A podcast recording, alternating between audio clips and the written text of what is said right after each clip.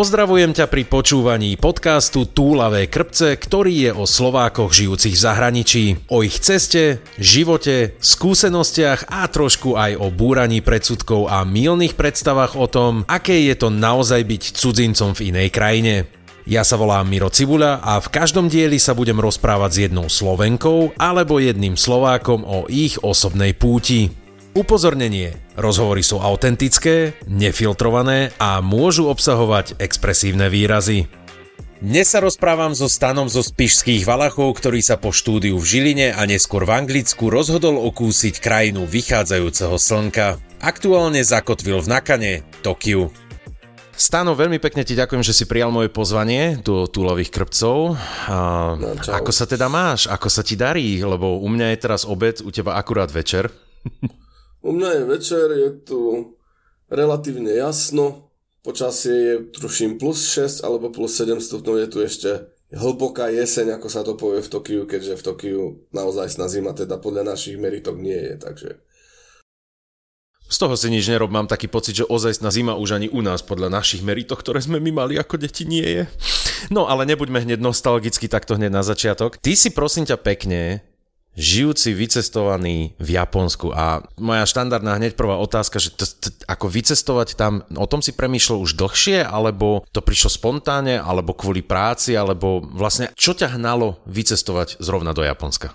Za tým všetkým stojí jednoducho príbeh, keď som ešte býval a študoval v Anglicku. Môj spolubývajúci bol v Japonsku na dovolenke a požičal si môj fotoaparát a videl som tie fotky ktoré zmenili môj názor na krajinu, keďže ten v tom čase bol dosť obmedzený, nepoznal som toho veľa, nevedel som toho veľa, takže videl som fotky z miest, ktoré nie sú také tradičné, turistické, teda pre lokálnych áno, ale pre tých zo sveta, z Európy to nebolo až také, všetci vedia, kde je Tokio, Kyoto, kde čo ja viem, Osaka, Mount Fuji a takéto veci, ale tie, ktoré som videl potom, ma prekvapili tak, že som si povedal, tak fajn, tak mám jednu destináciu, ktorá nie je, čo ja viem, Chorvátsko, alebo idem kam si do Ríma, ale niečo iné, niečo proste nové pre mňa. Po Európe som už mal niečo precestované, takže som chcel niečo nové. Neskôršie na to prišlo to, že som jednoducho skončil vysokú školu v Anglicku a mal som potom dostatok času na Slovensku premýšľať a plánovať celý ten jeden zájazd Takže ono to bolo tak, že si najskôr iba premýšľal, že si spravíš zájazd a z toho z tom nakoniec vzniklo tak, že si tam zostal, alebo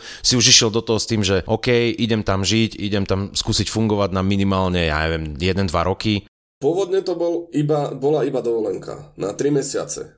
Tak to som si to nejako vypočítal vzhľadom na to, že videl som to, čo môj spolubývajúci vtedy zvládol za 3 týždne s tým, že oni jednoducho ne, sa nezastavili a išli non-stop, tak som si povedal, fajn, tak keď je tam toho toľko naozaj veľa, tak ja chcem ísť na 3 mesiace, bol som na to celkom dobre, čo sa týka nejakého zázemia a tak ďalej, tak som si povedal, fajn, tak idem na 3 mesiace. A to je to, čo nám Japonsko ponúka, teda 90 dní bez vízového styku. Takže začal som, mal som 2 roky na to, pokiaľ som teda býval na Slovensku, aby som si to pripravil, čiže každý deň som si niečo pozrel, niečo preštudoval, niečo, čo som chcel vidieť. Svojho času ma veľmi lakala táto architektúra, lokálna chrámy a tak ďalej. Aj všetko ostatné. To bolo úplne nové pre mňa.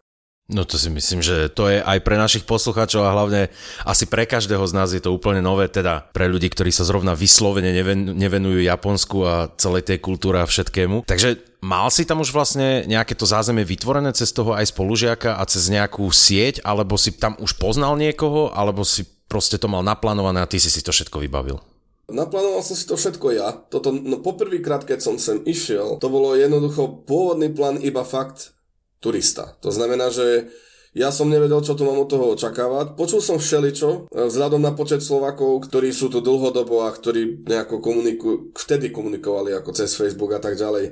Nebolo ich tak veľa, takže dozvedieť sa niečo konkrétne a tak to bolo fakt iba o googlení a tak ďalej. Čiže 3 mesiace prišiel som sem, mal som všetko vopred vybavené, to som si pohľadal po internetoch a tak ďalej. JR Pass to je listok na vlaky, neobmedzené 3 týždne, mal som dva kusy tuším a také veci, letenka. E, mal som tu jednu kamarátku, ktorá jednoducho je blízka našej rodine, teraz už súčasť rodiny a ona tu býva celé roky, viac ako dekádu, takže ona mi s tým zo začiatku pomohla taktiež, čo sa týka informácie aj tak, takže, ale čo sa týka ubytovania, ubytovanie bolo cez Airbnb vtedy, Dnes to nie je už také jednoduché, sú tu rôzne obmedzenia a tak ďalej. Strávil som e, zhruba dva mesiace v Tokiu, ako kde som mal tak povedať centrálu a ďalších 30 dní v Osake. Prosím ťa, čo bol ten impuls, keď si prišiel na to, alebo teda, kedy si prišiel na to, kedy ti prišla tá myšlienka, že OK, tak je to síce iba dovolenka, ale asi to nebude len dovolenka, asi to pritom neostane. Tých bolo veľa. Tých bolo naozaj veľa. Už zo pár vecí, ktoré ja viem, že by som nemal porovnať Slovensko s Japonskom, pretože máme rozdielne histórie, máme iné pozadie a tak ďalej, ale aj keď to porovná s Európskou úniou, ako tako, aj krajinách, ktorých som žil, čiže napríklad Anglicko a tak ďalej. Jednoducho tu veľa vecí funguje tak, že človek by u nás doma späť na starom kontinente neuveril, že to tak fungovať môže. Čiže napríklad vlaky prichádzajú, odchádzajú na čas. Teraz nehovoríme iba o Shinkansenoch, hej, ale vo všeobecnosti je fakt platné to, že aj keď sú lokálne linky, tak prídu na čas, odídu na čas. Áno, samozrejme ráno v, špičke, v špičkách sa stáva, že nie, ale je na to spoľach, je tu čisto. Ľudia si nehodia pozemok, ozem, či pozemok, ale odpad nejak na zem, nie sú tu koše verejné. Čiže všetci si všetko musia nosať so sebou, áno. Si, samozrejme sú parky ako Jojogi park, to asi potom neskôr budeme o tom hovoriť, ale tam už koše sú, pretože sa pochopilo, že jednoducho tamto ľudia nechajú vonku, kedy tu trošku sa sociálne osviežiť, ale bolo tu čisto, všetko tu fungovalo, bola tu doprava, žiadne vytrubovanie, aj to sa stáva, ale vo všeobecnosti nie. E, ľudia k sebe sa správajú, sa rešpektujú navzájom. Prvé pravidlo, ktoré mne osobne sa páčilo na prvýkrát, to bude aj jedna z tých pikošiek, že nesmieš používať telefón vo vlaku alebo v autobuse, alebo vo výťahu, alebo čo ja viem čo, že jednoducho nikto nemá záujem o tvoje problémy, nechce počúvať to, čo si mal, máš za sebou ten deň a tak ďalej. Toto je jedna super vec. Čo sa týka ostatných vecí, počasie sa mi tu pozdávalo svojho času, no to potom prišla tá naprava istá, čiastočná. Tokio sa mi veľmi páči, pretože je to mix plne moderných vecí a zároveň aj starých a zároveň je veľmi ako by som to povedal, jednoducho necháva veľa na fantázii, to znamená, že e, bol som v Sappore, napríklad Sapporo je postavené na základe amerického dizajnu, to znamená, že dlhé ulice, široké a do kríža takto, čiže ideš rovno a vieš, že môže zabočiť doprava, doľava a tam je to koniec v tej fantázii. Ale tu v Tokiu je to poprepletané kopčeky, takéto všelijaké zakutia, čo človek by ani nevedel, že tu sú. Parky, je tu veľa zelene. V porovnaní s mestami, ktoré ja poznám, alebo ktorý som býval, jeden ten príklad za všetky, hej, Londýn, tak e, to je,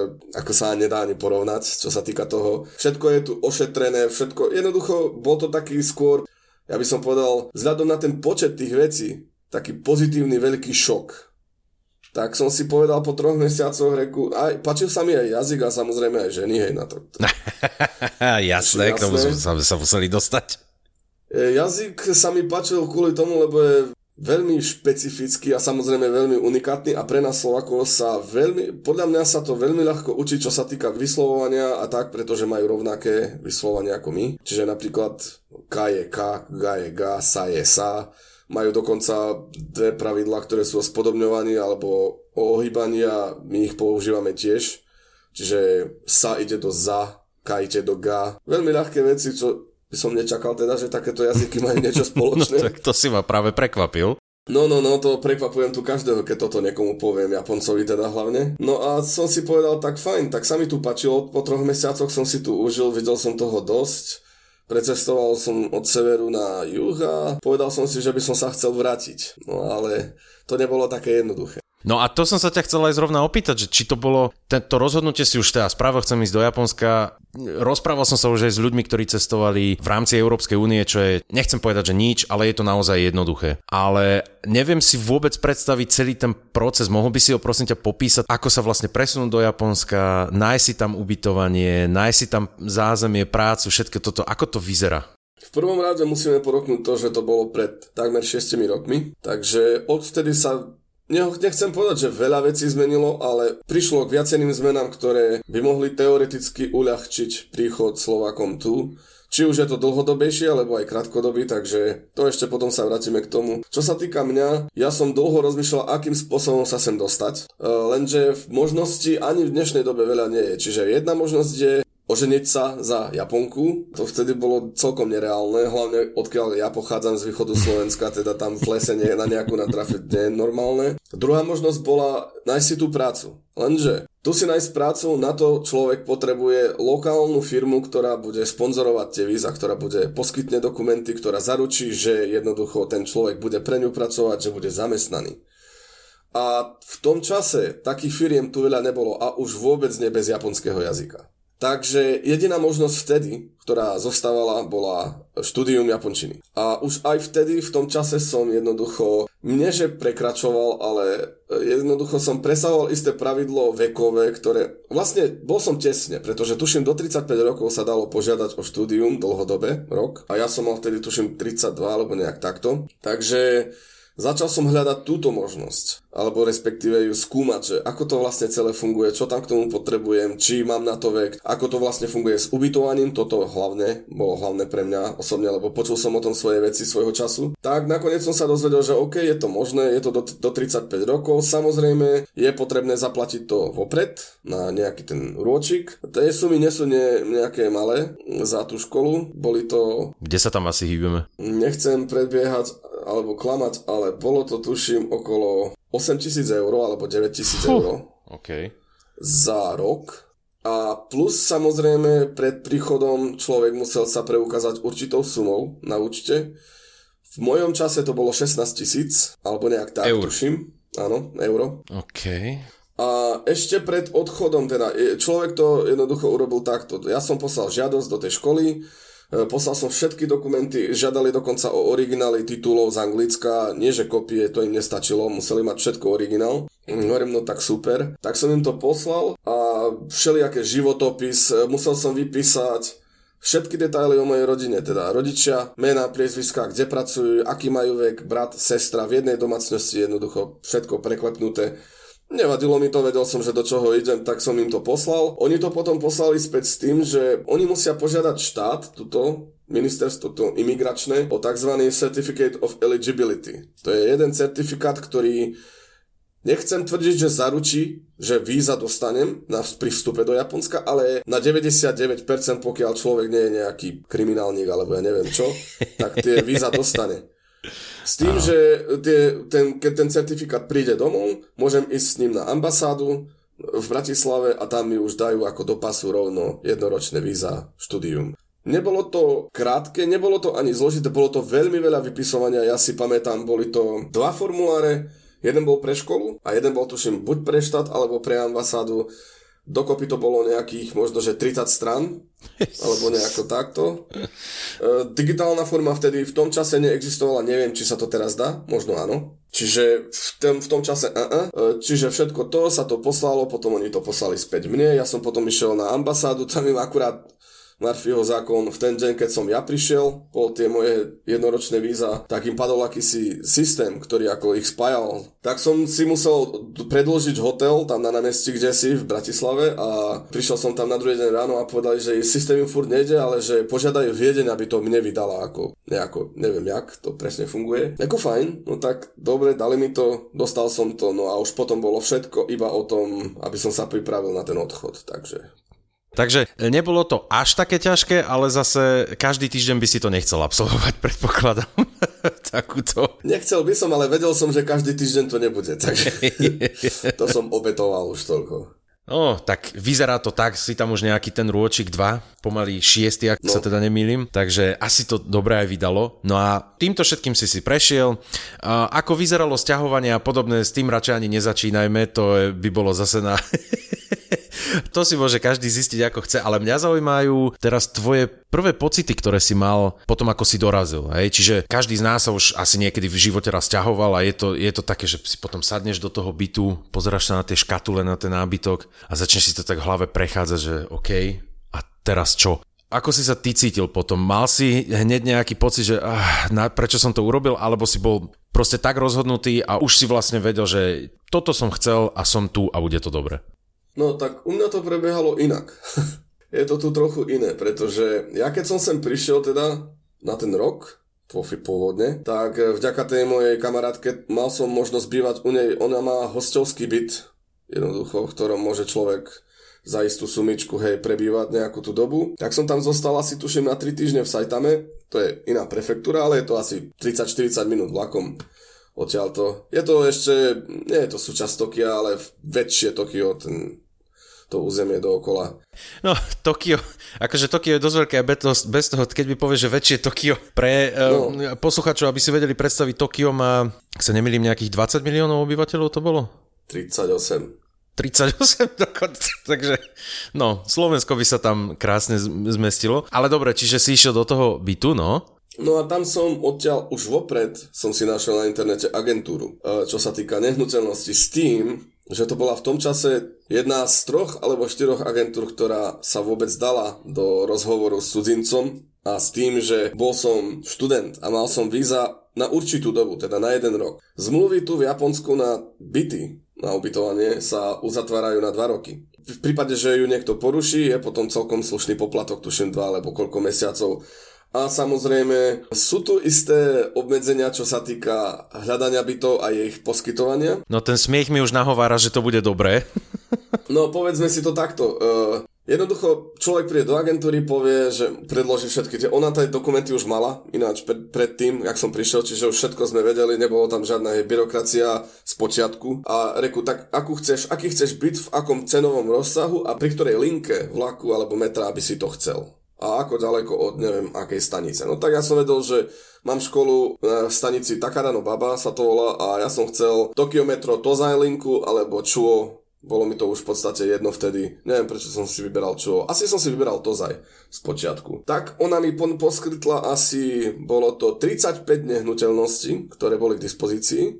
Z toho v mojej cenovej relácii počiatočnej, ja som si dal, že do 100 tisíc jenov, to je asi 800 eur mesačne, tuším tak z počiatku toho bolo dosť málo. Mi to našlo iba nejakých možno, že 5-6 bytov, alebo nejak tak. Tak e, sme si ich pozerali, bolo to buď priďaleko, bolo to, furt tam bolo, bolo niečo, čo sa nepozdávalo buď mne, alebo jej. Tak nakoniec som si povedal, fajn, tak to zdvyším dosť podstatne a tak som to zvyšil ďalšiu tretinu na do 130 tisíc jenov. Neviem, koľko to je, to, by si, to si to potom nájdeš asi. Nechce sa mi to teraz prepočítavať, ale... Jasne. Alebo počkať, čo už, e, čo to je, jen, euro. No keď vravíš, že o tretinu, tak približne to vychádza naozaj na tých 1000-1100, čo si myslím, že je taká sumička, že to by ti mohlo teda už dopomôcť k peknému bytu tam. Aj, aj dopomohlo. Ono takto. Našlo mi ich potom 13 alebo 14. Mal som 6 alebo 7 kandidátov z toho a zo, z tých 7 kandidátov iba dvaja, ktorí to vlastnili, akceptovali cudzincov. Fúha. Čiže Japanese only. Hej. Tu je to bežná vec a ja jej aj celkom rozumiem. Ono je to na dlhý rozhovor, pretože niektorí, ktorí sú tu oveľa dlhšie ako Slováci alebo Česi, e, sú často podraždení, keď to človek o tom rozpráva, vieš, o všelijakých takých tých lokálnych problémov, ale jednoducho ide o to, že lokálni vlastníci tých bytov sa často prenajímajú za, e, zahraničným zákazníkom a tí sú buď hluční, alebo nedodržiavajú lokálne pravidlá, ktoré sú nepísané vo väčšine prípadov. Jasné, áno. Odídu z krajiny, nedoplatia jednoducho nájom a nechajú všetko tak. Stávajú sa veci, majú skúsenosti vzhľadom na to. Ja som vedel o tom dopredu, čiže ja som si z toho veľkú hlavu nerobil. Jednoducho, bolo ich 6 pôvodne, či 7. Mal som dve možnosti. Na moje obrovské šťastie, táto tu, kde som teraz, posledná možnosť bola tá, ktorá sa mi najviac pozdávala. Mm-hmm. A dodnes som v nej, čiže už 6 rok. Čiže Problém ďalší pritom je, potrebuješ rôzne veci, potrebuješ garantora alebo nejakého garanta lokálneho, ktorý musí byť Japonec, musí mať japonský pas, Počkaj, to bez ohľadu aj na to, že si našiel byty, kde akceptujú cudzinca, tak aj tak potrebuješ mať nejakého, nazvime to, ručiteľa. Áno, musíš mať a musí byť Japonec a japonský pas preto, a v tom čase, neviem ako je to teraz. A jednoducho bez toho to nedajú, pretože, a hlavne keď je drahší byt, ktorý som žiadal ja. Hej, čiže zasa mi tam pomohla moja kamarátka s jej manželom, takže tam je to ďakovanie. No a potom si musí človek priplaviť, ja som zaplatil na úvod je to troj alebo štvornásobok mesačného poplatku. Taká zabezpeka, to je fú. To nie je zabezpeka, to sú peniaze, ktoré už človek nikdy neuvidí. Aha, OK. No. Takže to vlastne si ako predplácaš dopredu, aby... OK. Nie, nie, nie, to je bez... Prvý, prvý nájom príze.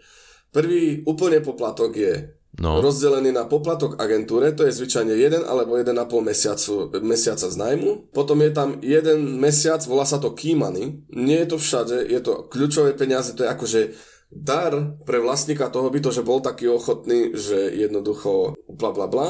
Potom to je buď mesiac alebo mesiac a pol potom je ešte popla- sú ešte poplatky za napríklad vyčistenie bytu, dezinfik- dezinfikáciu a ja ešte neviem, čo tam všetko bolo. Jednoducho, tuším, keď som šiel cez agentúru, tak oni mi vopred zapojili aj plyn, aj elektrínu, lebo vedeli, hej, že som cudzinec, že asi z počiatku by som do toho veľmi nevidel a tak. No a to je všetko. No a teraz príde k tomu. Ten byt je nezariadený. Vo väč- 90% bytov v Japonsku je nezariadený, alebo bolo. Čiže ja som býval teda pri tej kamarátke, no v tej jej byte, No a potom som dostal kľúč od tohto bytu, keď už som všetko poplatil a tak ďalej. A tu som si sadol na zadok na zem a tu bolo úplne prázdno. to znie ako veľmi príjemný pocit v tom momente. No, ono, ja som nemal ani posteľ, ani nič. Jediná vec, ktorým sa ma pýtala ešte tá z tej agentúry, či tu chcem nechať so zasúkami do kuchyne, nejaký ten ano. drevený. A ešte túto taký stojan na televízor, kde sú 4 zasúky. A to je všetko, čo tu bolo. Nič iné, jednoducho. Čiže v ten deň som pýtal hneď na vlak a išiel som tu do centra, do Shinjuku si kúpiť tzv. futon, to je to, na čom Japonci spia, taký Áno. ten aj nejakú perinu a vankúš, aby som aspoň mal teda kde spať. Zároveň som si v ten istý deň kúpil aj hrniec a nejaký ten pohár, vidličku, lyžičku, nožík a takéto veci. a jednoducho vedel som, že spočiatku to nebude jednoduché, takže to bol prvý krok to ti teda poviem, že to musel byť pekne ťažký, alebo teda to bol pekne ťažký prvý krok. A tak mi ešte napadlo, keď si aj spomínal všetku tú byrokraciu, čo si vybavovalo podpisovanie, čo ja trošku sledujem a zaujímam sa o Japonsko, e, nemal si problém s tým, že si tam chcel ty ako ručne podpisovať? Pretože ku mne sa dostala informácia, že v Japonsku je štandardom, že máš pečiatku, každý má svoju pečiatku. Ne, nevyžadovali aj toto od teba napríklad takú drobnosť? No áno, ale to som už považoval za také menej zaujímavé. Takže Áno, áno, bolo to tak jednoducho. Ako prvé vôbec krok bol na letisku som si musel prenajať telefón. Musel som mať telefónne číslo. Telefónne číslo som musel mať určité, to znamená, že nemohol som mať žiadnu predplatenú kartu, ale musel som mať 080 alebo 090, tuším. Jednoducho takto mi to agentúra povedala a tak to muselo byť. Keď som si prenajal, to bolo iba cez stránku neviem, zabudol som jej názov, jednoducho dlhodobo a dalo sa to predlžiť. Bol to vyklapací telefón už aj v tom čase. Potom som musel ísť do banky, musel som si otvoriť účet, čo tiež bolo všelijaké, ale e, musel som mať telefónne číslo na to. Samozrejme, bez banky si tu neotvoríš paušal. A Áno. je to tak hlava 22, hej, že keby som nemal ten nájomný telefón, tak som koniec. V ten istý deň, ako som si otvoril v banke, išiel som do Softbank, do lokálneho operátora, tam som si vybavil telefón, a potom ďalší krok bol Hanko. Hanko je tá pečiatka osobná. A jednoducho, oni tu majú tie svoje znaky, ako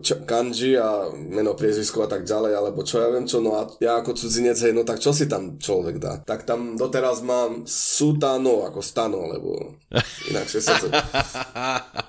No a mám také Hanko. A áno, musel som, sú dokumenty, ktoré vyžadujú špecificky obidva druhy podpisu, teda aj Hanko, aj podpis, alebo obidva, alebo jeden vedľa druhého a keď to človek neurobi tak, ako to oni chcú, tak vám to pošlu opäť. Toto sú tie odvrátené strany Japonska, kde ale zase, OK, tak ako si povedal, majú proste svoje nejaké zaužívané pravidla, kultúru, treba sa prispôsobiť proste človek, keď tam chce ísť, ale dobre vedieť aj na začiatku, že sú takéto srandy, na ktoré treba dávať pozor. Vidíš, to si potom môžem, uh, si od teba asi od, objednám aj ja jeden taký, jedno také hanko, vieš len tak, aby som bol štýlový, to sa tu ja s tým budem podpisovať, ale už si aj si začal vlastne, že toto vybavovanie, s tou, čo si aj spomenul hlavou 22, asi všade som toto počul, že proste ten začiatok je, potrebuješ účet, ale na to, aby si mal účet, tak potrebuješ potrebuješ byt, ale na to, aby si dostal byt, tak potrebuješ účet a začneš sa tam točiť a nevieš ako. Čiže toto sú tie také srandy, ktoré ešte nikto nedomyslel. Máš ešte nejaké také zaujímavé stretnutia alebo zážitky z úradov, ktoré ešte, ako určite ich máš, ale také, čo ti najviac ešte zostalo v pamäti, že si si tiež povedal, že tak to, kde som sa tuto dostal a to ako z tohto von? Vieš čo, popravde ani nie, pretože ja keď som si prešiel, ja som na letisku dostal tú kartičku študenta. A to je jednoročná. A keď som dostal ten byt, tak prvý krok bol ísť tuto na mestský úrad a zaregistrovať sa, že som ako dlhodobý rezident, pretože viac ako 3 mesiace. E, zároveň som e, do, potom nejaké dva týždne neskôr dostal e, formulár z lokálnej policie, že nazdar, my sme tvoji lokálni policajti a tuto. Mali to aj po anglicky, takže v pohode vypísal som. A inakšie už potom žiadne úrady nie sú. Nič. Nie, nie, nie je to až také komplikované, ako to potom znie, ale keď už sa raz človek dostane k bytu a má fyzicky adresu a dostane jednoducho, on je, ona je zapísaná tá adresa na zadnú časť tej kartičky rezidenta a neskôr, keď sú dlhodobé víza, tak je už tam priamo vpredu vytlačená. Už vzadu nie je nič. Iba pri zmene. Takže potom už jednoducho nič. Potom už všetko išlo samo, že tuto som si potom pokúpil. No problém bol ďalší, je to, že dostať sa tu k platobnej karte je veľký problém. Ale. Áno, ja som tu 6 rok, nemám doteraz ani jednu japonskú kreditnú kartu, pretože kedykoľvek o ňu žiadam, tak ako k cudzincovi mi ju odmietnú. E, počul som už svoje veci, že sú nejaké také, ktoré jednoducho sú ľahko a tak. Ja to nepotrebujem, mám našu, takže nemám poplatky a tak ďalej. Je, môj záchranca tu v Japonsku bol Amazon, ten bral aj naše. Čiže celý tento byt, ktorý tu mám, všetko zariadené od, ešte aj bicykel prvý, ktorý som si kúpil, tak všetko bolo cez Amazon.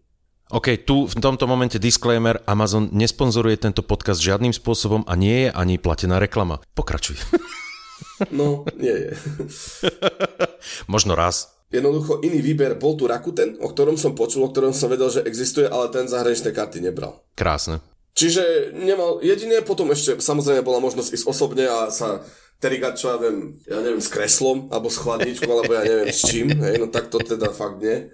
Takže ja som si to poobjednával, pekne krásne mi to tu podonášali, hej, jak sú u nás tí kuriéri a tak ďalej, tu je to veľmi dobré, dajú sa objednať presné časy, kedy vám to donesú a tak ďalej. Všetko postupne som si tu vybavil a už jediná vec potom, na čo som sa ja sústredil svojho času, bola tá škola. No a tam prišli ďalšie papierovačky, takže...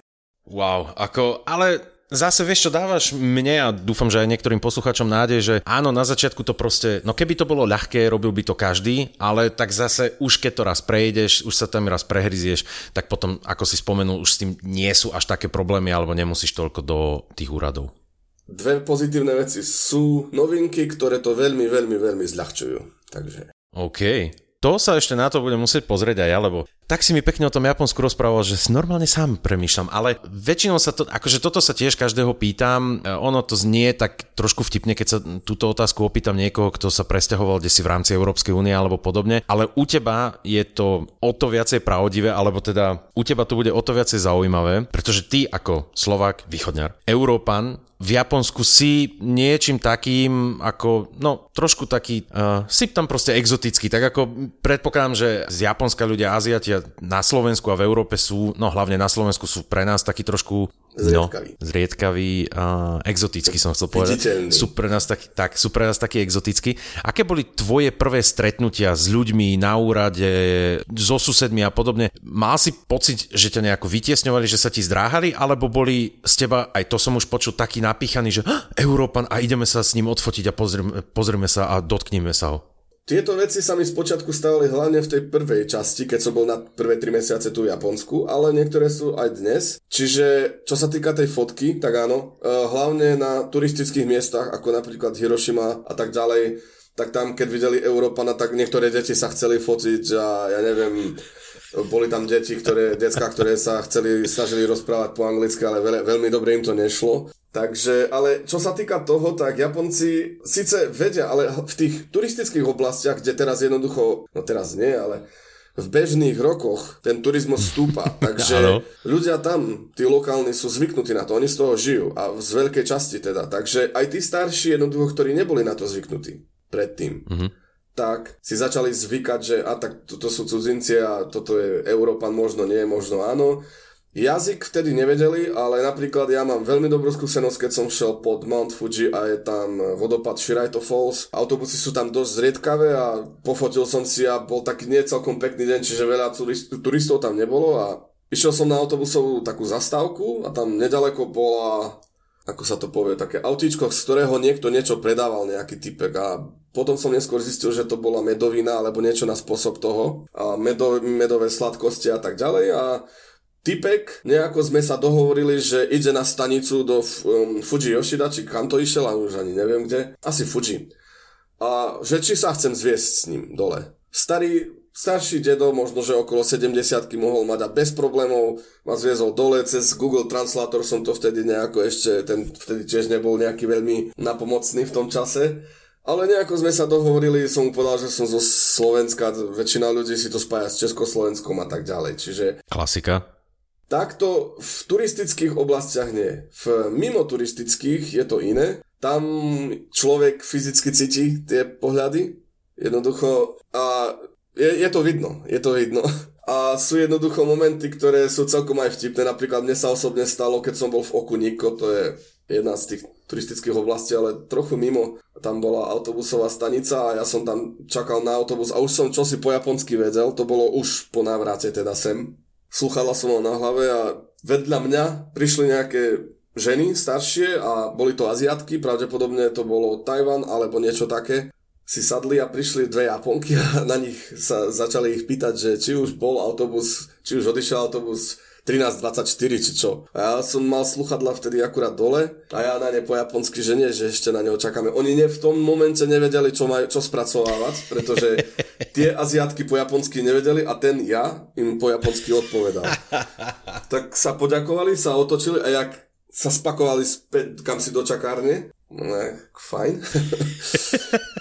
Čiže aj toto sa tu stáva a samozrejme sú, ako hovoríš, susedia, napríklad dodnes som tu 6 rok, sú tu ľudia v tejto, to je tzv. mansion, ale je to bytovka s takými väčšími bytmi a je ich tu presne 50. Sú tu ľudia, ktorí sa mi ani nepozdravia. Takže... Wow, po 6 rokoch. stretneš, áno. Ja som jediný cudzenec mimochodom. Predpokladám, že v tej bytovke teda iba. Áno, áno, áno.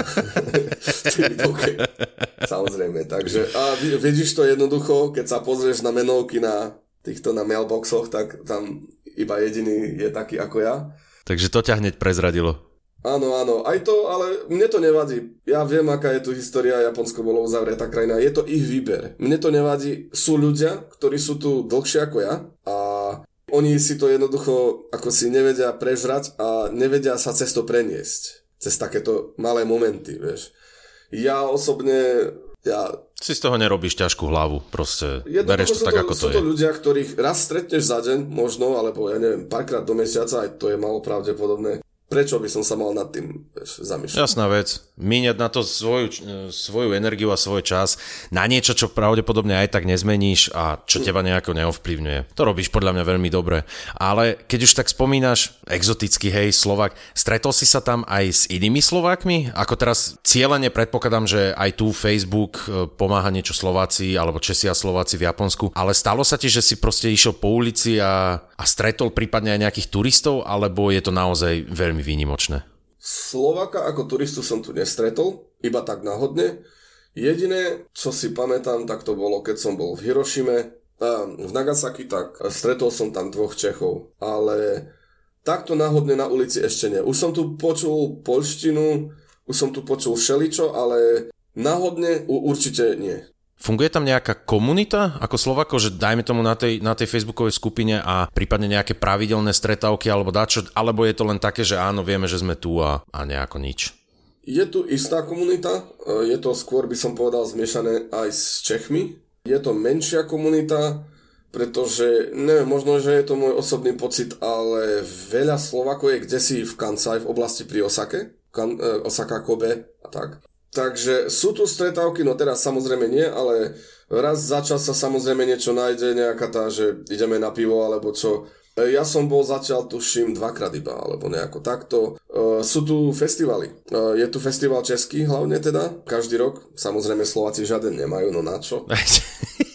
Takže na ten český festival chodí dosť veľa ľudí. Minulý rok teda bolo z té výročie československých vzťahov s Japonskom. Tuším, že to bolo minulý rok, dúfam. A mali, majú veľký fest v Harajuku, takže tam sa človek stretne aj so Slovakmi, aj s Čechmi vtedy. Obidve samozrejme prezentovali obidve krajiny svoje histórie a tak, takže to je festival aj pre verejnosť? Ako nejaký ano. otvorený, alebo to je... Wow. Neviem, či to bol prvý, ktorý som zažil ja vtedy svojho času 3 alebo 4 roky dozadu. To bolo pri stanici Tokio v jednej biznis budove. Jednoducho Česká ambasáda aj s Českou obchodnou tú komorou sa jednoducho dali dohromady a urobili to, že Jednu časť si prenajali a všelijaké tie lokálne výrobky, lokálne knihy, v japončine podotýkam, um, všelijaké pamflety o Čechách, o Prahe, o historických pamiatkách UNESCO, bla bla bla.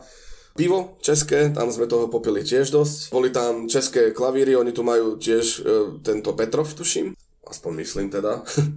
a všelijaké takéto veci, výrobky, toto, kopa ľudí, hromada ľudí. A som si povedal, tam sa nedalo ani pohnúť svojho času. Aj vš- tieto, čo to tam mali, sekanu a chlebičky tam robili a takéto veci.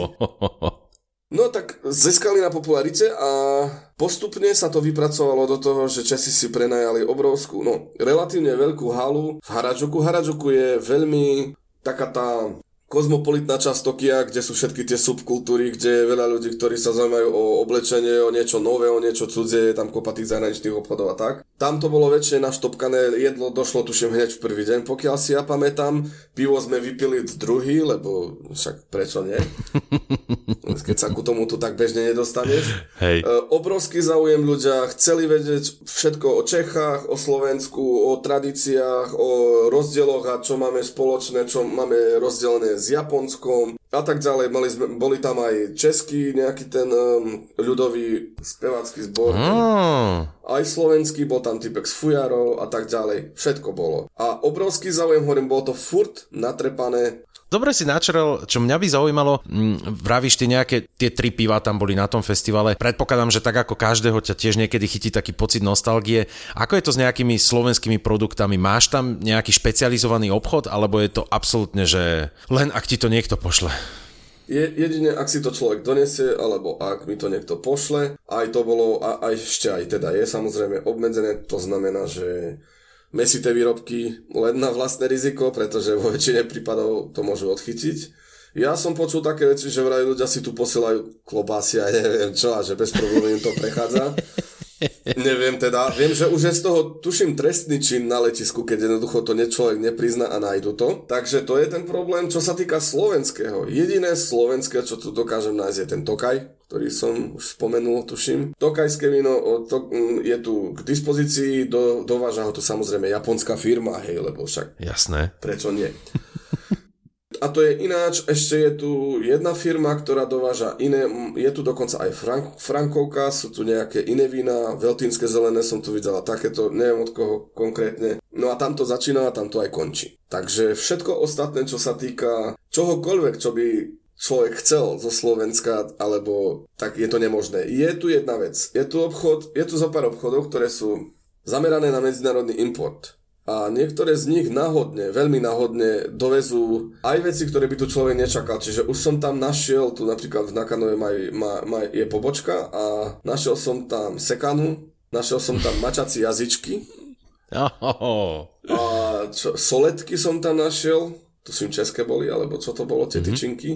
Áno, áno. A to je asi tak všetko a samozrejme iba v tom obchode alebo v tých obchodoch si človek tu dokáže zadovážiť také veci ako je Milka alebo Ritter Sport alebo takéto veci.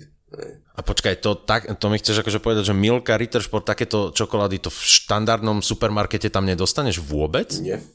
To nehrozí. Uú, OK.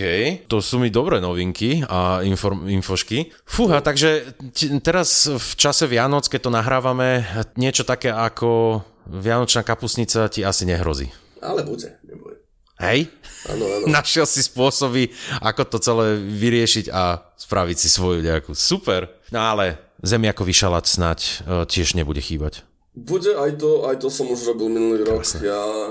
Toto tu nie je problém, pretože sú tu suroviny, ktoré sa dajú nahradiť, alebo ktoré tu sú. Čiže napríklad uh, sauerkraut, no ten uh, kyslá kapusta, to nie je iba naše. No a ja tu kupujem tie nemecké. No a potom sú tu istí producenti mesa a iných mesitých výrobkov, ktorí sú, ktorí pracujú s nemeckou, e, s nemeckou tradíciou, to znamená, že si kúpiš klobásy, ktoré fakt chuťa podobne ako naše, aj slanina a tak ďalej.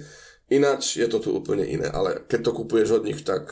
Alebo keď si kúpiš taliansku pancetu, alebo ja neviem čo, sa všetko dá.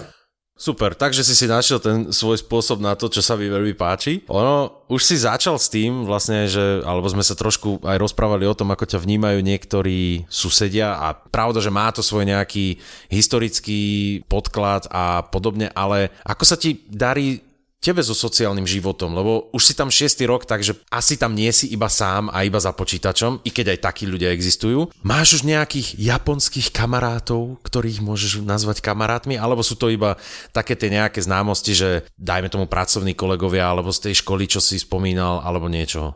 No, spočiatku to tu jednoduché teda nebolo, pretože fungovalo to asi tak, ako aj všade inde keď som začal tú školu, tak jednoducho tu sa do kontaktu s Japoncami len tak ľahko nedostaneš iba tak v dennom živote, e, na ulici alebo kde, hej, to, to tak nefunguje. A spočiatku, keď sme boli tam v tej škole, tak v tej škole bolo 70% z Číny a Korei a ďalších 30%, ja neviem odkiaľ, možno, že 20%, neviem odkiaľ, 10% bolo asi z Európy a zo Severnej Ameriky. No a prirodzene to skončilo tak, že sme sa zgrupovali väčšinou zahraniční dohromady, ktorí sme vedeli po anglicky a nevedeli sme veľmi dobre po japonsky, takže...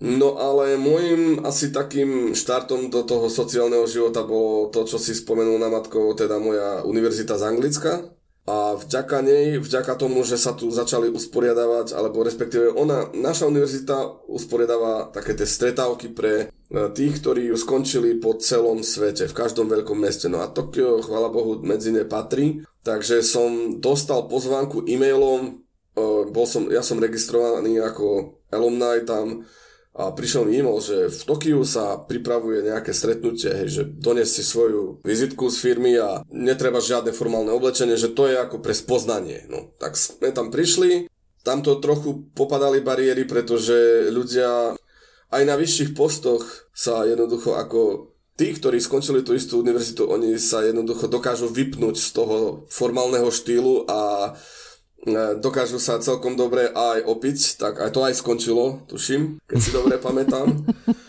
Čiže sme si pomenili tie Spomienky vizitky. sú zahmledé.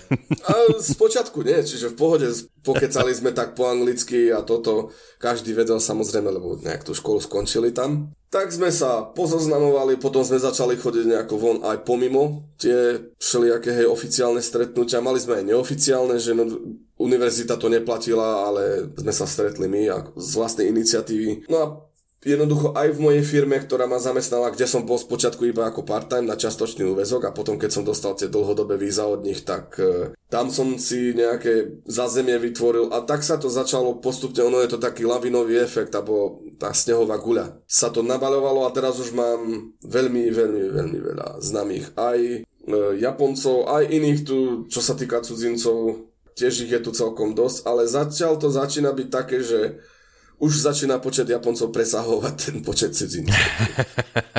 Takže si na správnej ceste integrácie, ale vieš, na správne integrovanie sa a asimilovanie, a ja sa to proste opýtam, ako sa ti darí na poli s dámami? Je, vidíš tam nejaký záujem? Pretože um, neviem, či to aj už posluchači počuli, ale tak ja, čo som si trošku zistoval o Japonsku, tak to viem, že pre Japonky v raji sú Európania celkom zaujímaví, lebo je to proste exotický tovar. Tak uh, ako ty? Musíš sa obháňať lopatou každý deň, keď vyjdeš z baráku, alebo je to, to predsa len trošku zložitejšie? Uh, záujem tu je je aj veľký. Ja som okrem toho ešte taký, že úplne iný, keďže nemám vlasy. Nič si z toho nerob, brácho. Súcitím s tebou. No ja idem takto so žiletkou do hola a toto tu nie je práve bežné. No a ešte som mm. relatívne taký trochu pri sebe, takže... Si fluffy. To, sme, áno, obaja sme fluffy. Tragické, no. Čiže No a viem trochu po japonsky, no a tam je ten, tá vec, tam je krok jeden, keď, keď ideš niekam na party napríklad, tak ide Prvá vec je, hovor, rozprávame sa zhruba po anglicky, potom druhá strana zistí, že vieš aj po japonsky, to už je mm-hmm. veľmi veľké pozitívum, potom, že máš dlhodobé víza, to už je ako fajn, to, že pracuješ v IT a že si vyštudoval, ja neviem, právo alebo čo, no tak to už ide. No a už potom si musíš iba dávať pozor na to, ktoré, na tie špecifika, ktoré sú tu v Tokiu taktiež, čiže sú tu isté jednoducho miesta, kde chodia tie staršie Japonky, nechcem, nechcem povedať úplne staršie, ale Jednoducho Japonky, ktoré sa asi sklamali v ich súkromnom živote, čo sa týka lokálnych, tak viem, že sú tu bary a hlavne teda v istej časti menovanej Ropongy, ktoré sa aktívne vyhýbam, tak e, tam jednoducho je to o tom, že sa chodia, si chodia hľadať tých budúcich manželov a potom sú o tom príbehy všelijaké. Či sú pravdivé, to ja neviem povedať ani, ani ako hodnotiť, ale nie dymu bez ohňa, takže... Veľmi pekne povedané. Áno, e, je to, tu, je to tu veľmi pestré. Nie je tu žiaden problém. Problém môže nastať potom neskôr, keď je to už v takom štádiu, že svadba alebo zasnuby. Tam môže byť problém, čo sa týka rodiny a rodičov. Mám jeden veľmi dobrý príklad, môj, jeden z mojich najlepších kamarátov tu je Španiel a keď sa ženil, alebo keď, sa, keď požiadal o ruku svoju terajšiu manželku už, tak jej otec nesúhlasil veľmi s tým. Čiže tam museli prebiehať isté potom dlhé rokovania o, o tom a tak ďalej. ako prosím ťa, ako vyzerajú takéto rokovania? To, to musí byť Vieš čo, to ani nechcem. Ja som mu to povedal na rovinu, že ani mi o tom nehovor, ja nechcem počuť. Lebo keď sa náhodou k tomu dostanem ja v budúcnosti, nechcem, vieš, dvakrát, raz pasívne a raz aktívne to zažiť, tak tam si to nechaj pre seba, si to skry do skrine a mne s tým daj pokoj. Mali svadbu, prebehla, všetko bolo dobre, jej otec je teraz mimoriadne spokojný, pretože typek začal byť relatívne úspešný aj v televízii a tak, lebo ako bočná jeho práca je herec, čiže je aj, vieš, normálne, že ľudia, a veď on bol v televízii, aj vo vlákoch ho vidno a tak, takže už je to, už je to OK, vieš, tam je to dosť veľa o tom, kto má nejaké pozadie, kto dokáže dceru syna uživiť v budúcnosti. Povedzme to tak, rodičia chcú najlepšie pre svoje deti, vieš, len to najlepšie, takže... A je to, je to naozaj taký stereotyp, jeden z tých stereotypov, ktorý asi každý pozná, čo aspoň trošku sa lízol alebo obtrelo Japonsko, je, že všetky baby, teraz, milé posluchačky, mrzí ma to, ale rozprávame sa tu ako dvaja chlapi, tak sa budem na chlapov pýtať, ale môžeš mi aj o chlapoch potom porozprávať. Je to naozaj tak, že aj tí chlapi, aj tie ženy sú tam uh, použijem teraz to také slovíčko, ktoré sa často pri Japonsku spomína, kawaii, že sú takí vyšperkovaní, krásni. Sú tam všetci anime, sú tam všetci doke, domalovaní, doobliekaní špeciálne, alebo je to naozaj len zase tá špička ľadovca, ktorá sa väčšinou prezentuje a sú aj také extrémy, ale potom sú ľudia, ktorí nechcem povedať, že normálne sa obliekajú, ale, ale tak, tak štandardnejšie. Čo sa týka toho práve tej kawaii kultúry a tak ďalej, tak toto je fakt iba subkultúra. Nie je to bežné vôbec. Ako, je to viditeľné, samozrejme, nie je to, ale tuto má každý ako berie to ako normálnu vec, pretože ako si sa to už predralo tak ďaleko, že aj keď vidíš nejakú mladú ženu a je oblečená ako princezna, všelijaké tie, doslova, to ani nie žiadna sranda, Jednoducho, no tak to je jej štýl, jej sa to páči, možno bola niekde v parku fotiť, robia sa tu takéto veci, tu cosplay a tie všelijaké tie veci. To sa stáva, takže to tu je potom, čo sa týka mužov a žien a čo sa týka denného života, Žiaľ, každý deň je to tu rovnaké, čiže všetko saka a obleky a to je tá... tá... Školské uniformy nezabúdaj. A školské uniformy, áno, taktiež. Ale to je to, čo ja tu vynikám, pretože ja, my vo firme našťastie sme nemali ten dress code a ja povedzme mám rád preferujem také tie svetlejšie farby a také, ktoré viac kričia, čiže červená mikina, krikľavo zelené botasky. A už som videl aj také veci, že kamarátka tá z okolností, ktorá byla na predchádzajúcej stanici vlakovej, tak ma videla z vlaku, ako idem na stanicu a že ty si uvedomuješ, že ty medzi nimi akože vím, že svietíš a toto mne to nevadí. Takže do pohody. A, a krátke nohavice, hej, čo je tu science fiction takmer.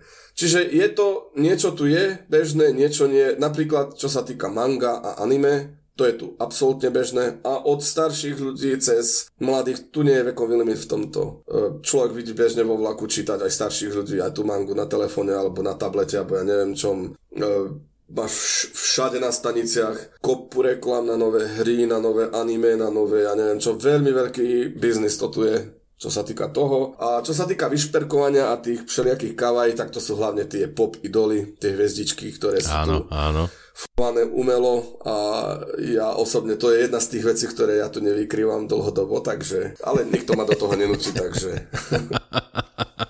Ja už som čakal, že či mi nepovie, že a ja som sa dal na cosplay a tiež mám pekné oblečko ako princezna. Nie. Hej, všakovaké veci chodia z Japonska, však sme to videli.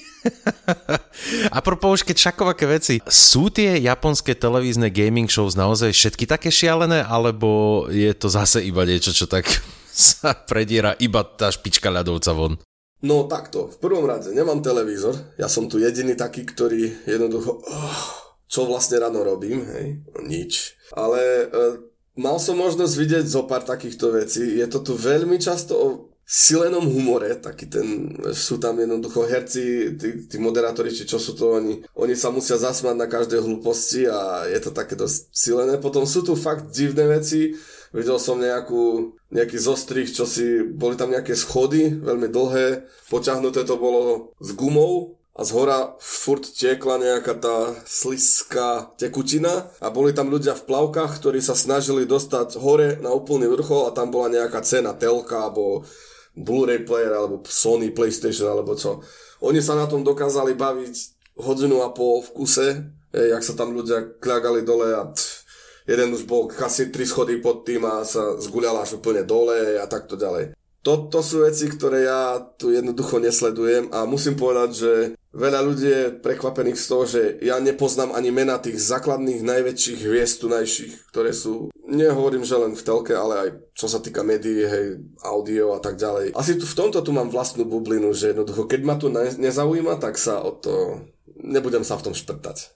Dobre robíš, lebo to by ti asi odstrelilo hlavu z toho. A ako teda ty vlastne, lebo začal som ťa trošku sledovať, um, všimol som si, že si začal viacej na cyklistike pracovať. Čo tvoje koníčky? Čo si nejaké už mal? Predpokladám, že si si už jasné, že si si niečo doniesol. Bolo to nejaké, s nejakými koníčkami niečo zložité? pokračovať v nich aj v Japonsku, alebo si si dokonca tam našiel nové, alebo to bolo úplne bezproblémové celé? U mňa to bol hlavne ten bicykel, to bolo číslo jeden. Ja som mal bicykel pred príchodom do Japonska už vybratý na Amazone. Zasa to spomeniem, ale tak to je. Ten som kúpil hneď v ten deň, prvý deň, keď som sa tu, keď som ešte nemal ani poster. Takže som si ho objednal. No a je to horský bicykel, čo je na lokálne pomery dosť netradičné, ale ja jednoducho chcem takúto mať možnosť, pretože chcem ísť na rôzne miesta, nielen kam si na ceste a tak ďalej. Čiže toto je jedna vec, ďalšia je čo sa týka fotografie, tak to nie je problém, pretože foťák som si sem priniesol. Kúpil som si ho špecificky práve preto, lebo som vedel, že idem spočiatku na jeden rok do toho Japonska a mm. vedel som, že to budem cestovať. Tak som svojho času investoval ešte do digitálnej zrkadlovky, no vlastne to bola tá mirrorless, no. Čiže Sony Alpha 7 Mark II, či čo to bolo. Svojho času to stalo veľa peňazí, ale dodnes to funguje, je tam, žiaden problém Čiže dodnes to používam, aj keď v dnešnej dobe už sa to začína presúvať a teraz ma niekto aj môže zožrať za to, ale na tie telefóny. Takže ja tiež niekedy, e, keď chodím, keď idem niekam na bicykli a chcem ísť čo ja viem pofotiť večerné svetla, ako teraz sú, hej, niektoré miesta sú tu vysvietené. Niekedy si jednoducho nezoberiem ruksak s tou zrkadlovkou alebo polozrkadlovkou a s tým stojanom, ale zoberiem si iba tento tu nový 108 megapixelový blúd, a tento dokáže celkom dobre. Viem, že tie megapixely sú všetko. Čiže s tým pokračujem, počítač nie je problém, laptop som si svojho času donesol zo Slovenska, potom začal som ich kupovať tu, pretože je problém so servisom samozrejme a jednoducho tu je to niekedy aj lacnejšie, keď si človek nájde dobrú akciu. A to Jasná vec, všetko. treba podporovať lokálny biznis. No áno, to je pravda. A prosím ťa, dobre si už spomenul aj pri tom, ako si sa stiahoval, že nezariadený byt, to je, to je jedna z tých vecí, ktoré a ja ako Slovak som vycestoval a už som to aj od viacerých počul, tiež my sme boli naučení na to, že ideš do podnájmu, tak väčšinou je to nejako zariadené. Ako vyzerá to zariadenie, o tom sa baviť nemusíme väčšinou, ale proste niečo tam je. Sú ešte nejaké také zaujímavosti, ktoré ti teraz takto nápadnú, čo, s čím si absolútne že nepočítal? A ťa zarazili a ešte stále si dokonca niekedy povieš, tak toto je, toto je fakt zaujímavé, že to takto funguje. Ako Trebars, ja veľmi rád používam ako referenciu tie, lebo si to každý vie predstaviť, dva kohútiky v UK a väčšinou tých anglofilných krajinách, kde z jednej tečie studená, z druhej horúca. Čo ti také k tomu napadá ohľadom Japonska? No tak v prvom rade sú to samozrejme záchody, tie vyhrievané a s tým vodotriskom. Veľa ľudí si to pochvaluje, my, hlavne teda ten vodotrisk, ja teda nie. Ale to už, o tom som už vedel, ale skôr čo ma asi z svojho času prvýkrát prekvapilo, keď som nastúpil do toho svojho vlastného bytu a to je tá vaňa automatická, ktorá si musíš nastaviť, že akú chceš teplotu a ono to potom k tebe hovorí, že nazdar, že tvoja voda je pripravená za 15 minút a potom ťa ešte upozorní 5 minút predtým a potom zahra melódiu, keď je napúšťaná sama. Krásne. Dá sa to načasovať a tak ďalej. Ono je to perfektná vec, a dokáže to aj ohriať vodu znova, že aj nemusíš to znova vypustiť, napustiť a tak ďalej. Super vec, akurát v prvom, prvom týždni alebo dvoch som sa z toho, z toho nevedel vysomariť, takže nejako som... takže si sa dva týždne nekúpal. Uh, Dával som si radšej sprchu.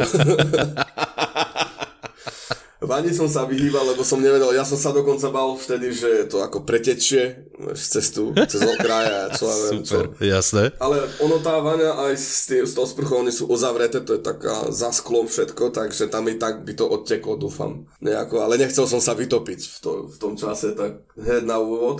A čo ešte ďalej? No a ďalšia vec sú nepríjemné prekvapenia, tie čupacie vece. No tie tu sú stále menej, časté, je to tu viac zriedkavé, ale nájde ich človek hlavne na starších železničných staniciach a e, v parkoch, verejných parkoch, ktoré na hlavne tých častiach, ktoré nie sú tak turistické. Takže, ale čím ďalej, tým viac ľudí tu začína preforovať tie normálne klasické vecka, pretože tie čupacie tie jednoducho sú neveľmi hygienické a to človek zbada. Hej. Čiže toto a jedno v mojom prípade nepríjemné prekvapenie, čo bolo, tak to bolo keď som sa sem pristahoval, plánoval som si dať napojiť internet do bytu a tak. Tuto trvá veľmi dlhú dobu. Ono, ja keď som si objednal e, službu Hikari, ako to je ten optický internet, a tak dva týždne som musel na to čakať, čiže dva týždne som musel využívať moje dáta na telefóne. Ja prišiel som opravár, či čo je to, ten inštalatér, začal tu čosi robiť s tými kablami a nakoniec mi skonštatoval, že internet mi napojiť nemôže. A ja som necelkom dobre rozumel prečo, tak som bol na hovore vieš, s kamarátkou, že, ktorá mi to prekladala. On povedal, že jednoducho nemôže, že tam nemá prístup do serverovne, či čo ja viem čo, a pritom tam bol. A potom mi napadlo jednoducho taká vec, že si pichnem kábel do steny, som pichol, internet fungoval. Zistil som to, že internet tam bolo dňa jedna, od prvej sekundy, keď som otvoril dvere Akurát, že moja agentúra milovaná mi to za, zabudla povedať a oznámiť, že internet je tu súčasťou celej tej veci. Hej. Čiže, a ja som si musel tu dobíjať kredit za nejaké bláznivé peniaze, vieš, aby som mal vôbec e, k robote prístup a tak ďalej. No toto bolo veľmi nepríjemné, takéto... Mm. No to, to si viem predstaviť a to sa ani radšej ide že koľko si tam za tie dáta teda musel čmochtať. Ale Stano, vieš, čo ti musím ja teraz povedať? S ohľadom na to, že pozerám, ako už dlho nahrávame a ešte tu mám ďalších milión otázok, čo by som sa ťa chcel opýtať. Čo by si na to povedal, keby sme to rozdelili ešte aj na druhý krát a by sme sa porozprávali o nejaký čas znovu a spravili z tohto normálne dvojdielny podcast, možno aj trojdielny, lebo pri tebe mám taký pocit, že tých storiek ešte sa aj zdržiavaš, mám stále pocit. Máme že ne, nerozprávaš všetko, čo by si chcel. Tak čo by si na to povedal? Dáme to ešte aj na budúce znovu? Kľudne, dáme. Nie je problém. Tak to sa veľmi teším. Čiže aj pre poslucháčov, ktorí to počúvajú, ak máte nejaké otázky, ktoré by ste chceli smerovať na stana, pokojne využívajte aj mail tulavekrpcezavina.gmail.com Môžeme si to pripraviť potom aj do budúcna. No a Stano, teda ja ti veľmi pekne ďakujem za tvoj čas, ktorý si si na mňa našiel fakt je, s tebou komunikácia je naozaj veľmi príjemná a teším sa ešte aj na tie ďalšie veci, čo pre teba mám, ale predsa len prenechávam pódium tebe, čo by si chcel ty odkázať poslucháčom a vlastne čo by si im chcel povedať takto ohľadne toho, či ísť do Japonska, ako tam, no, je to tvoje. Ja by som povedal, že v dnešnej dobe je tých možností viac Slovensko ponúka jednu možnosť, ktorá sa volá Working Holidays Visa, čiže pracovná dovolenka, alebo neviem, ako sa to presne preloží a v tom prípade je to oveľa ľahšie dostať sa sem, aj na celý jeden rok. Človek tu môže pracovať 20 hodín alebo koľko týždenne, môže precestovať, môže si aj niečo zarabiť na tú cestu, ubytovanie je väčšinou zdarma alebo s nejakými malými príplatkami. Ale Japonsko stojí za to, za navštívenie fakt. Teraz zatiaľ samozrejme nie, ale keď sa to všetko vráti do normálu, pokiaľ sa to úplne nerozbehne, odporúčal by som hneď z počiatku nabehnúť sem, vidieť tú krajinu, samozrejme nechodiť sem v lete, jún, júl, august, september, nie.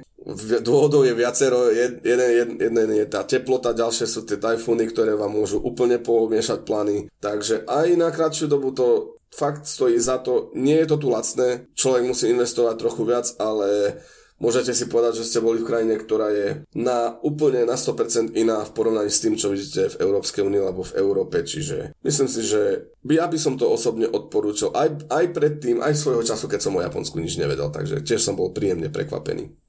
Tak ja ti veľmi pekne ďakujem, to bolo, okrem toho, že to bolo veľmi pekné, tak to bolo aj inšpiratívne a dúfam teda, že sa viacej ľudí e, odhodlá ísť do Japonska.